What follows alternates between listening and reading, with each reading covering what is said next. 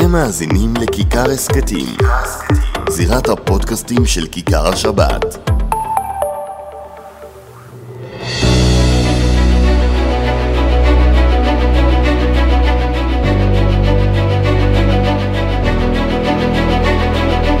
שלום לכם, אנחנו עם עוד הצפת, פודקאסט. גם וגם, גם וגם. אין, אתה חייב כל שבוע עם אותה הערה, המאזינים אני והצופים צריך התרגלו, לחזור אבל ולחזור ולחזור. זה הופך להיות הסמל של אה, הזירה. הרגע שווידרמן מעיר לישי. מה שלומך אבי וידרמן? אה, אני יודע, ימים נוראים. עוד לא, עוד לא. אנחנו, אה, אבל באלול. אלול. אלול, אנחנו כולנו מוכווני אלול, לא? התחלתם סליחה, אתה וידרמן, אתה אשכנזי, זה רק עוד שבוע. אני גם וגם. אז יום כן, יום לא. יום כן, יום לא. אוקיי. אני- פשרה, איש מרכז. טוב, זו פשרה שגם הרבה ספרדים אה, מסכימים לה. טוב, על מה נדבר היום? בחירות לרשויות המקומיות, מה קורה בסיעות החרדיות, אה, קרב, אני חושב חסר תקדים של השנים האחרונות בתוך הסיעות החרדיות, וגם על המתווה החדש של ראש הממשלה נתניהו, ההכחשות, הקריאה לגן, ל, לבני גנץ אה, לחזור להידברות, שנינו בנימין. שנינו בנימין, ואחר כך הדחיפה של הסיעות החרדיות כן ללכת להידברות הזו, אולי בגלל חוק הגיוס, פטור מגיוס לתלמידי ישיבות, על זה ועוד בפודקאסט שלפנינו. יאללה, התחלנו. על מה? רשויות? אני, אני האמת היא הייתי שמח אם היית מסכם לי איך, איך הסתיימו הבחירות לרשויות המקומיות. אי אפשר לדעת. די, נו, לפני. די, היום, היום כבר גמרנו. לא, אני חושב שעוד לא. אני חושב שבש"ס יש בעיה. יש לש"ס בעיה עם הרשויות המקומיות בגלל הדיל שנסגר בין דגל התורה לשלומי אמונים.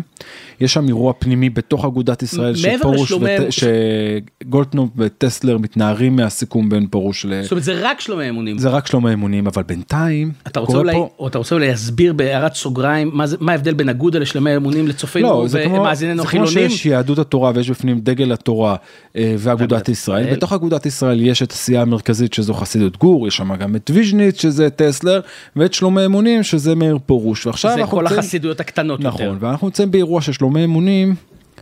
כביכול הסיעה החרדית הקטנה ביותר כשאתה מסתכל עליה כסיעת יחיד של מאיר פרוש יכולה להחזיק ברשויות מקומיות מבחינת ראשי רשויות יותר מכל הסיעות החרדיות זאת אומרת יהיה לה. לפחות את ביתר וכנראה את גם אלעד. את אלעד והיא שבאלעד, תכתיר אולי גם ראש עיר או שלא במקרה, מכהן אה, כראש העיר כבר כעשור, נדמה לי. נכון עשור אסרוליק פרוש בנו של השר מאיר פרוש ונכדו של והיא מנחם פרוש. היא יכולה גם להכתיר את ראש העיר בבית שמש את אה, שמולי גרינברג וכל זה שלומי אמונים לבד.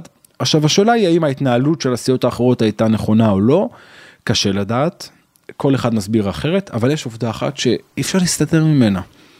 היה הסכם לפני חמש שנים באלעד בין דגל התורה לש"ס שש"ס אז צריכה לתמוך ביצ- ביצחק פינדרוס חבר הכנסת פינדרוס דהיום ובבחירות האלו חמש שנים אחרי דגל התורה תתמוך במועמד מועמד ש"ס. ש"ס. בפועל ההסכם הזה הופר באופן רשמי בהסכם שנחתם בין חבר הכנסת יעקב אשר לשר מאיר פרוש השבוע באישון לילה הם חותמים על תמיכה איפה, פרוש. איפה אה, מנהיג דגל? איפה מוישה גפני? הרב, זו- הרב מוישה גפני. זו שאלה, יש מי שאומר, נבצר ממנו והוא לא מתעסק ברשויות המקומיות, אינני עוסק שזה, בכך. בגלל שזה קשור יותר לחבר הכנסת יעקב אשר, אבל כשזה היה קשור לבית שמש, כן ראינו את גפני מגיע. לכן, בוודאי שגם לגפני לא נועים האירוע הזה, והשאלה הגדולה היא באמת, כמו שמסבירים בדגל התורה, שזו הוראה מגבוה. אתה באמת חושב שעליזה תפסיד בבית שמש עכשיו? לא, אני חושב שיש שם קרב צמוד. בית, תראה, אם ש"ס הולכת עם עליזה בלוך, אני חושב שהסיכויים של עליזה בלוך מאוד מאוד גבוהים. אמ, וזה בכלל זה אירוע מטורף. אני זוכר לפני חמש שנים כשמשה אבוטבול הפסיד את הבחירות בבית שמש, שמעת אווירת לחיים. בש"ס, כן כן. והיום זה יודע, אשכרה אופציה. זה- זו עיר שהם חשבו שהם לוקחים בהליכה. והיום אנחנו נמצאים במצב שבו ש"ס נמצאת במשא ומתן מתקדם עם אותה עליזה בלוך להכתיר אותה לראשת העיר לא ראש אוהבת. ראש העיר לא ראשת העיר. אז זה אירוע מדהים שש"ס תתמוך. עכשיו והיא- לא והיא גם, אה, צריך להזכיר, אה, אה, בעוונותיה אישה. לא אני לא חושב שזה האירוע פה. אתה לא- מכיר לא. הרבה מקומות שש"ס תומכת לא אני חושב באישה? שזה אני חושב שזה מבחינת ש"ס לא שאלה. כי אם יש נציג או נציגה שאתה יודע אני ככה במקום אחר שזה לא ש"ס זה דגל התורה שכביכול כביכול מציגה את עצמה כסיעה יותר חרדית ויותר יידישקייט מש"ס. אדוקה, אדוקה. במי היא תמכה בחיפה בבחירות הקודמות? או, זה סיפור גדול. במי? בעינת קליש, נכון. רותם. אבל לא ממש הייתה שם ברירה אם אתה זוכר את הסיפור. למה? כן, היה שם את יונה יהב, עימותים פנימיים. התכוונו, רצו ללכת הרבנים עם יונה יהב, אבל העסקנים המקומיים הטילו וטו. יפה, עכשיו מה זה אומר לך? אם שם הלכו עם אה, עינת קליש, אז על אחת כמה אז- אז וכמה. על אחת כמה וכמה שמדובר בש"ס בבית שמש שבאמת לא, אתה יודע, אין להם ברירה, הם לא יכולים לתת לדגל התורה את כל הארץ, הם להישאר בלי כלום. עכשיו, האירוע המרכזי פה זה שש"ס היא המפלגה החרדית הגדולה בכנסת, 11 מנדטים, והיא מציגה את עצמה, יש בזה מחלוקת אם זה נכון או לא, אבל היא אומרת אנחנו הסיעה הגדולה ביותר במדינת ישראל ברשויות המקומיות, לא חרדית, אלא כסיעה, נכון, נכון, נכון. בכל הרשויות. גם ישראל והיא ביתנו לא, לא- לסיים, לא, לא, לא קטנה צריך והיא להזכיר. יכולה כן. לסיים את הבחירות האלו בלי אף ראש רשות חרדי משלה, אולי בצפת, אבל אתה יודע, בסוף יש סמלים. בצ... והסמלים- בצפת יש סיכוי טוב. נכון, יוסי קקון. כן, אבל בסוף יש סמלים, והסמלים זה בני ברק, אלעד, ביתר, בית שמש. ואם בסמלים בוא- בוא, האלו תן היא לא מ- תקבל ת- ראש תן לי עיר מילה רגע שלה, על בני ברק. זה אירוע. תן לי רגע מילה על בני ברק. הרי בסופו של דבר בני ברק היה נראה שכאילו בוסו במומנטום מטורף, אה, שועט לניצחון, ופתאום זה נראה אחרי ההסכם הזה שזה קצת צולע, לא? תראה, אה, בוסו בסקרים מוביל. אה, בוסו לכאורה, אתה יודע, על הסוס. אבל ברגע שנחתם הסכם בין דגל התורה לסרוליק פרוש למאיר פרוש באלעד ובבית שמש, אתה מבין שיש כאן אירוע הרבה יותר גדול, למרות שיש עדיין חילוקי דעות עם הסיעה המרכזית, אבל כבר לא יהיה כאן הסכם של דגל התורה עם ש"ס על בני ברק. ואני אגיד יותר מזה. אנחנו יודעים שאחד ממנהיגי הציבור הליטאי הבכירים ביותר, כבר חודשיים, אתה יודע מה, הגאון רבי דב לנדו, ראש ועצה לבודקה, הוא כבר כמה חודשים, כשנשאל על הנושא של הרשויות המקומיות, הוא דיבר על כך שבאלעד יהיה סרוליק פרוש והוא תומך בו. בש"ס לא הפנימו את זה, והיו בטוחים שיצליחו להסתדר עם האירוע הזה, ואפילו, אני יכול לומר, זלזלו באירוע הזה. מדהים. וברגע האמת מגיע רבי דב לנדו ואומר, לא, סרוליק פרוש. התכוונתי למה שאמרתי. לכן אני חושב שש"ס זלזלו באירוע הזה והיום הם משלמים את המחיר ועדיין יש ביקורת על הנציגים של דגל התורה ואני מדגיש על הנציגים של דגל התורה חתמתם הסכם.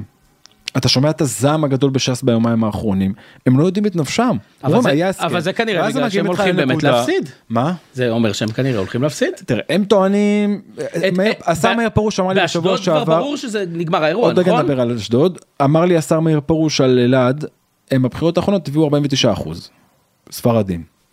יש שם גם בן גביר וחב"ד ואחרים ולכן אנחנו יכולים לנצח את אלעד יש להם גם את דגל התורה היום. לכן אלעד זה סמל של ש"ס ואני אגיד לך יותר מזה. אם דרעי מפסיד באלעד זה אירוע אולי הכי כואב שלו ברשויות המקומיות כי זה פעם אחר פעם אחר פעם. זה בבחירות הקודמות נכון. והבחירות שלפני כן מי שזוכר עוד זה זה היה בסוף ימיו של מורנו ורבנו מרן הרב עובדיה יוסף זצ"ל שצורי קריספל קיבל אם אני לא טועה כן צורי קריספל קיבל את התמיכה אז. וש"ס היום מנסה לסגור את המעגל מה שנקרא לבוא ולומר בינגו הנה החזרנו את העיר לידיים ספרדיות אבל- עכשיו אני לא אתה יודע יכול להגיע מצב גם שדרעי משחק אותה מנצח באלעד. מכתיר את עליזה בלוך בבית שמש, גורם ללסרי להפסיד באשדוד, ועושה את הבלתי יאמן שעוד רגע נדבר על זה על בני ברק, זה באמת בוסו, הג'קפוט. ואז כולנו נצעק, או הנה המלך גאון, הגאון, גאון, גאון. לכן אני אומר, חודשיים לפני קשה באמת לשפוט, אבל ודאי שיש כאן אירוע מורכב לש"ס, יש סיכויים לש"ס לנצח, אני לא אומר שש"ס, אני לא מספיד את ש"ס היום. אבל היא בבעיה, היא לא חשבה שהיא תהיה במקום הזה חודשיים, פחות מחודשיים לבחירות. עכשיו בוא נדבר על אלעד, ומעניין אותי, אתה כיהודי חובש כיפה שקופה, מה מעניין אותך בבני ברק? תראה, בני ברק צריך להבין, היא נמצאת בטבורה של מדינת ישראל, אנחנו מדברים על עיר שגובלת ברמת גן, גבעתיים, פתח תקווה ותל אביב. זאת אומרת, אנחנו ממש חיים עם האוכלוסייה הזאתי בצפיפות, אפילו הייתי אומר, אולי אפילו קצת יותר אה, בחיכוך. רק אל תחזיר לנו מ- את הגדרות של כרמל שאמה. אבל זה בדיוק האירוע, אתה יודע, זה בדיוק העניין. הרי אנחנו חיים יחד. זה האירוע ההזוי הזה והבזוי שכרמל שמה אז, זה בדיוק האירוע. אנחנו חייבים הרי ללמוד לחיות גם בלי הגדרות האלה, הווירטואליים או האמיתיים של כרמל שמה. ולכן בני ברק היא, היא סופר משמעותית, ועד היום בני ברק הייתה סגורה. אני חושב שאין לה עוד הרבה יכולת להישאר סגורה. בטח ש- ובטח בגלל המרחבים הציבוריים, ובטח בגלל בעיות מרחביות, כמו החולדות למשל, הרי עכשיו- הם, הם לא מבדילות בין בני ברק לגבעתיים. אני חושב שבבני ברק קורה אירוע, אתה יודע, שמלמד על הפוליטיקה החרדית, שיעור בפוליטיקה חרדית. אני מאמין לסקרים שהיו לפני כמה שבועות, שלימדו אותנו שאוריאל בוסו מוביל בפער גדול על פני חנוך זייברט, או על כל מועמד אחר שיהיה. ולמה? כי התושבים באמת מרגישים שהעיר מוזנחת, זה לא רק החולדות והעכברים, זה וה- המרפסות, זה מרפסות ותעבורה, ו- חנייה, וטענות, וכבישים. יש טענות לתושבי בני ברק, טענות צודקות ומוצדקות. ולכן באינסטינקט הטבעי של כאזרח, כתושב בני ברק אני רוצה משהו, אני רוצה שינוי. זה מה שאומרים לך התושבים הליטאים והחסידים גם. נמאס. אבל ככל שאתה מתקרב לבחירות, ואז אתה מגיע לאירוע שמבינים שגדולי ישראל, הליטאים והחסידים לא הולכים עם אוריאל בוסו, אז האירוע מתחיל להשתנות. אז מגיע. המקום, אז מגיע המקום של זכות בחירה או זכות הצבעה. ואז החרדי אומר, האם אני הולך עם הרב, או עם האח בראש שאני רוצה שהוא יעיפו לי מפה. ולכן ככל שנתקרב לבחירות וככל שהרבנים הליטאים והחסידים אין גדולי ישראל הליטאים, אין האדמו"רים, יגידו להצביע לחנוך, זה היה ברטה, כל מועמד אחר, נניח שדגל התורה תנצח ויהיה מועמד אחר מהציבור החסידי, הסיכויים שלו יהיו גדולים יותר מאוריאל בוסו, כי בסוף אני אני חושב שהציבור שגם- החרדי רובו ככולו כן הולך למקום של ועשית ככל אשר יראוך. ה- אני רואה הרבה מאוד תגובות שאני מקבל מחברים שאינם חרדים שואלים מה זה הדבר הזה מה אין לכם זכות הצבעה אה, בחירה אתם לא מחליטים אתם נותנים לכם הוראות. התשובה היא כן צריך להכיר את הפוליטיקה החרדית ושהחרדי הממוצע מצביע לפי הוראות רבותיו. אני גם, אגב, אני לא רואה בזה אסון גדול, אה, בניגוד לאולי חילונים אחרים, כי בסופו של דבר, אדם בוחר להקשיב לרבו. זאת אומרת, זה לא אה, דבר שהוא אה, משולל לבחירה. כן אבל זה משהו זה. משהו הרבה יותר גדול זה משהו רוחני. אני מבין, אני... תראה שאני אני אני אומר לך שאני מצביע ש"ס. אני לא מצביע לדרעי. אמרתי לך את זה בעבר. נכון. אם אבי וידרמן יהיה יושב ראש ש"ס אני עדיין אצביע ש"ס. אפילו, ביתר משהו- שאת התכוונת לומר. כי יש לך משהו בפנים שאתה אומר תשמע זה המפלגה שמרן הרב עובדיה הקים יש לנו הנהגה רוחנית אתה הולך אחרי הנהגה רוחנית אז הקול שלי הרי הולך לגדולי ישראל גם אם יש לי ביקורת יש לי הרבה מאוד ביקורת כמו שאתה יודע על ש"ס אני לא מצביע.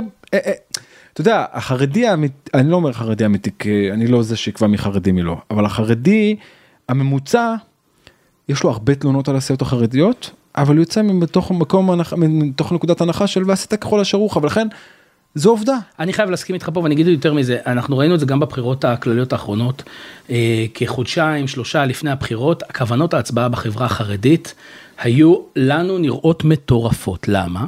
כי אנחנו ראינו פתאום קרוב ל-20% מהחרדים שאומרים, אנחנו הולכים להצביע בן גביר, אנחנו הולכים להצביע סמוטריץ', וזה נראה לנו איזושהי אנומליה כמעט פסיכופתית. כי אמרנו אנחנו לא מכירים את הציבור החרדי ככה משהו פה לא עובד משהו כזה. ואז אם אתה זוכר בשבוע האחרון הסיעות החרדיות כולן עשו גוואלד כל כך טוב וכל כך יפה וכל כך רגשני ואז ראינו שלושה את זוכרת את התמונה של הרב עובדיה מסתכל עליך בתוך הקלפי? שלושה ימים ויומיים לפני הבחירות עשינו שני סקרים שונים ופתאום ראינו את החזרה בבום אחד זאת אומרת רגע לפני ההצבעה ראית את החזרה זה מה להצביע שקורה לעשות עכשיו, ככל אשר אנחנו יורוך. חודשיים לפני הבחירות זה בדיוק מה שקורה עכשיו בבני ברק שהציבור באמת אני אומר חד משמעי הציבור הליטאי והחסידי רוצה שינוי בבני ברק ולכן בסקרים אתה רואה שהציבור החסידי והליטאי תומך באוריאל בוסו נכון. אבל ככל שמתקרבים לבחירות וההבנה לרגע האמת. הן הליטאים והן האדמו"רים תומכים במועמד אחר אשכנזי במקרה הזה חנוך זייברט ולא במועמד הספרדי אני לא אומר את הספרדי אשכנזי עכשיו כי כן בש"ס יש טענה שבסוף הרגש הליטאי לא ייתן להכתיר ראש עיר ספרדי בבני ברק. אה, זה גם מזרחים. אלמנט חשוב. כן אני לא חושב שזה משפיע כל כך דרמטי על מצביע אבל בסוף כשיש את הדילים. ויש את ההחלטה של גדולי ישראל והכל קורה הציבור חוזר חזרה לבית הטבעי שלו בתוך המגזר ואומר אני עושה ועשיתי ככל שאורך ואני חושב שזה האירוע בבני ברק. יכולים אתה יודע אני אגיד כך אם למרות שהרבנים יצאו בקול קורא נדבר על ליטאי חסידי אה, למרות הקריאה הזו בסופו של תהליך אה, אוריאל בוסו ייבחר לראש עיריית בני ברק.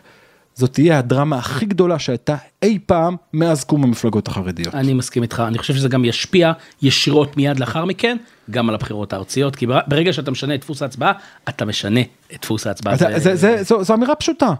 החרדים עוברים מזכות בחירה לזכות הצבעה. מזכות הצבעה לזכות בחירה כן. זה האירוע כאן בבני ברק אם באמת אוריאל בוסו ינצח אבל אתה אמרתי לך ככל שהזמן אה, חולף האירוע הזה משתנה עכשיו. יש לנו נחזור לנושא החביב עליך, מה ההפיכה המשטרית. תעיר אותי זהו, כבר משעמם. די אה, זה הפיכה משטרית הפיכה שלטונית דיקטטורה שחרר. די, נו. מה, כי- מה, מה, כי הפסדתם? מה כי הפסדתם? איפה הפסדנו כי לא הצלחתם להעביר את ההפיכה. טוב בוא נעשה סדר קדימה. במה שקשור לרפורמת המשפט והציבור החרדי. אני חושב שהגיע הזמן לשים את זה על השולחן.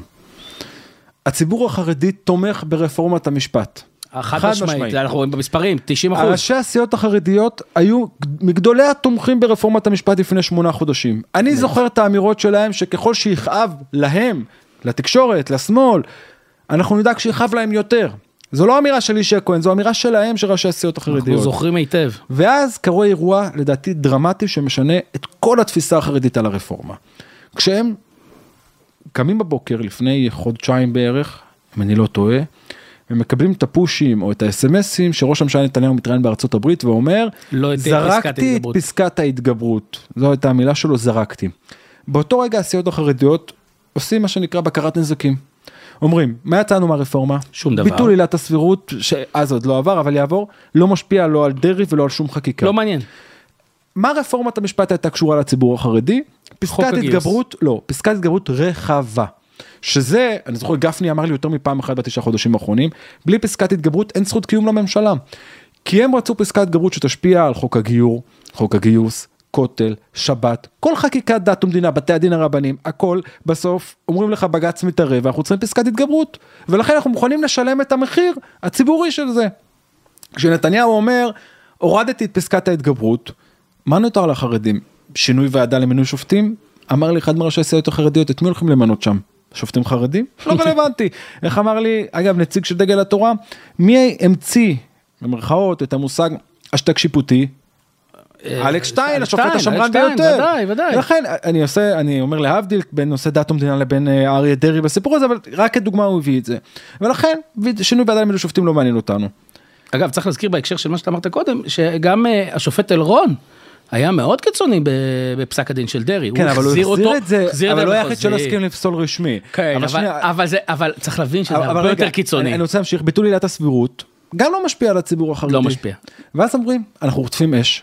חוק הגיוס, שבמתווה הנשיא קיבלנו חסין מבג"ץ, אנחנו צריכים להתחנן ליריב לוין ולנתניהו שיסכימו פסקת התגברות נקודתית והם לא מסכימים. לא יהיה.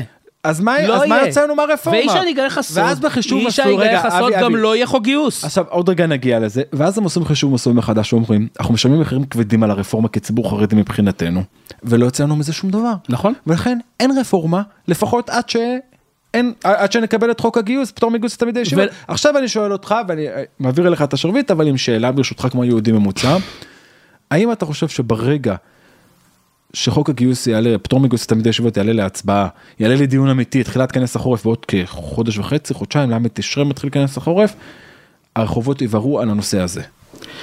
אין, אין פה בכלל שאלה, אני, אני, אני, אני כל הזמן משתף אה, את מכריי בסיפור, יש לי חבר, באמת חבר נפש קרוב, אממה יש לו בעיה אחת קשה בחיים, הוא ביביסט. ביביסט, הוא לא ליכודניק, הוא ביביסט, למה הוא זו בעיה? חולה, כי אני חושב שזה אני מכיר הרבה כאלו. בעיה, בעיה, זה בעיה. מכיר הרבה כאלו. בעיניי בעיה. אבל אתה יודע מה, אני אוהב אותו למרות זאת. אני מצליח לאהוב אותו למרות זאת, הוא חבר באמת קרוב. ולפני, ואנחנו כל הזמן בקבוצות המשותפות עוקצים אחד את השני בלי הפסקה. כל הזמן עקיצות. ואז הוא בא אליי, לפני שבועיים וחצי נפגשנו אצל חבר אחר, הוא אומר לי, אני רוצה להגיד לך דבר אחד, כמה שאני שונא את השמאל וכמה זה וכמה זה ודפקתם ועשיתם ובא בא בא בא בא בא בא, אם הם מעלים את חוק הגיוס, אני בא לקפלן. אני חשבתי באותו רגע שהשמיים נופלים. אמרתי, אם אתה בא לקפלן, נגמר האירוע. עכשיו צריך להבין, זאת אומרת, פה בחוק הגיוס זה כבר לא השמאל, זה כבר לא הליברלים, זה כבר לא הליכודניקים, זה הביביסטים. זה לא חוק שאתה יכול להעביר אפילו אצל הביביסטים הכי שרופים. ולכן, אני אומר לך עכשיו פה, אני באופן אישי, אתה רואה כמה יש צבאות יש פה? חמישה. יפה, אני מכיר כזה מספר של חברי קואליציה שאמרו שלא יצביעו בעד. עכשיו אני אענה לך, אם כך יקרה, אז תוסיף ביד השנייה שלך תאריך למועד בחירות. כבר דיברנו על זה. כי באירוע הזה אין שיקולים פוליטיים, יש שיקולים של גדולי ישראל, של בעיקר מועצת גדולי התורה החסידית, ולכן לא יהיו פשרות דרמטיות. בוא, בוא, בוא נבהר את זה רגע למאזינים אולי שקצת פחות אה, מכירים, כן. איש שבעיקר מכוון לאדמו"ר מגור ולאדמו"ר מסלונים שהם כן, עיקר ב- בפעם. הקודמת, ב-2018, שהיה את חוק ליברמן, החוק נפל למרות שש"ס ודגל התורה תמכו בו מאחורי הקלעים בגלל, יש מי שאומר חתן, יש מי שאומר אדמו"ר, שהתנגד נכון. לחוק. ולכן כשמגיע מרן האדמו"ר מגור ומתנגד, נגמר. זה אירוע הרבה יותר גדול, ואומרים לי ראשי הסיעות החרדיות גם בדגל התורה גם בש"ס, אדמו"ר מגור צודק. הובטח, אמרנו תחילת כנס החורף, זה צריך להיות שם, וזה יהיה. עכשיו, אומר יואב גלנט לראשי הסיעות החרדיות, תתאפסו. אני לא לא רוצה יכולים. להיות כמו יריב לוין שבא ברגע האחרון ואז כל המדינה בוערת. יש לכם חודשיים, תתארגנו. תתארגנו, לשנות נוסחים, להביא לי חוק, אני הסכמתי עם החוק שעכשיו עומד על הפרק, אבל מה קורה אומר גלנט? ראשי הצבא. מתריעים ומזהירים. אומרים שהצבא לא יעמוד ב- ב- כבר לא במחאה שתהיה, זה יהיה לא מחאה מדברים- בסדיר. כבר לא מדברים על מילואים, מדברים על הצבא הסדיר. ואני לא אוכל לחתום על חוק כזה. אחד מה- מהנציגים החרדים באותה פגישה אצל אה, גלנט בקריה ענה לו בחיוך, תעביר את הסמכויות לסמוטריץ' כשר במשרד הביטחון, אבל זה לא רציני. לכן אני אומר, כי זה לא שהבעיות ייעלמו אם זה- אם יעבירו את הסמכויות, כן? נתניהו יטעה אם הוא ידחק את הפתרון לסוגיית חוק הגיוס, פטור מגיוס אבל תלמידי אין, הישיבות. אין באמת אם פתרון. אין פתרון אז הולכים לבחירות. אתה יודע מה יהיה הפתרון בסוף. אתה יודע מי יכול להעביר את החוק הזה, כן? רק שני אנשים. יאיר לפיד ובני גנץ. בדיוק. אמר, אמר לי אמר לי חבר כנסת חרדי אם היה לנו שכל היינו נכנסים לקואליציית גנץ לפיד לחצי שנה מעבירים את חוק הגיוס לתקציבים בג"ץ היה מאשר ובזה מסיימים את האירוע. הוא צודק. זה, אם זה, כי- זה אם היה כי יכול לקרות, כוכבי זה צריך לזכור. שבג"ץ גם נראה לי פסל חוק של יאיר לפיד ב-2013. כן, אבל אני חושב שגם בג"ץ עובר שינויים אה, מאוד משמעותיים ומבין את החברה אין הישראלית טוב דבר יותר. כזה מה בג"ץ מסתכל מה אווירת רחוב בג"ץ זה לא נטו עניין- מה כתוב זה- בספר. זה לא רק עניין של אווירת אבי, אתה רחוב. גורם לי זה לא רק עניין. אוי ואבוי, זה לשם אסור, בטח לא באלול. טוב מה עוד? תשמע, יש כל כך הרבה, אבל נראה לי שנגמר לנו הזמן, לא? כן אז נסיים הסיפור הזה של חוק הגיוס פטור מגיוס לתלמידי הישיבות איך אמר לי מאיר פרוש. חוק אנטי גיוס. חוק אנטי גיוס, זה היה באמת, שפרוש יתקן אותי, זה היה כל כך מרנין לשמוע שאנחנו עושים משהו שהוא אנטי, כן, תודה. אה, אז בסוף אנחנו נמצאים עכשיו בשבועיים לפני ראש שנה, תזכור מה. אם נתניהו לא ימצא פתרון לסוגיית הגיוס, אי גיוס תלמידי ישיבות, פטור מגיוס לתלמידי ישיבות, וצריך להדגיש תלמידי ישיבות ללא לכל המגזר, זה לא פטור לחרדים אלא לתלמידי ישיבות. אגודת ישראל לא מוכנה להתפשר על מכסות. גם לא יעדים וסנקציות כלכליות מה שבש"ס ודגל התורה היו מוכנים בנוסחים מסוימים. כאלו ואחרים. אם לא יימצא לזה פתרון ישראל תלך לבחירות. אני אה, מצטרף. אתה מתפלל שזה יקרה. אני מתפלל בשביל, אתה יודע, תעביר ממשלת זדון מהארץ אומרים עכשיו באלול, לא? איי, אבי וידרמן, מה שאתה יודע פסוק מתפילת ראש שנה וכיפור, זה כבר טוב. תודה רבה לך אדוני. תודה, אנחנו רק אה, נספר למאזינים שאנחנו ניפגש שבוע הבא לספיישל מיד אחר אה, הדיון בבג"ץ. חשבתי ספיישל חזרה בתשובה של אבי וידרמן. אז זה כבר היה, אה, זה. כבר היה. אבי וידרמן, תודה רבה לך. להתראות, ישי.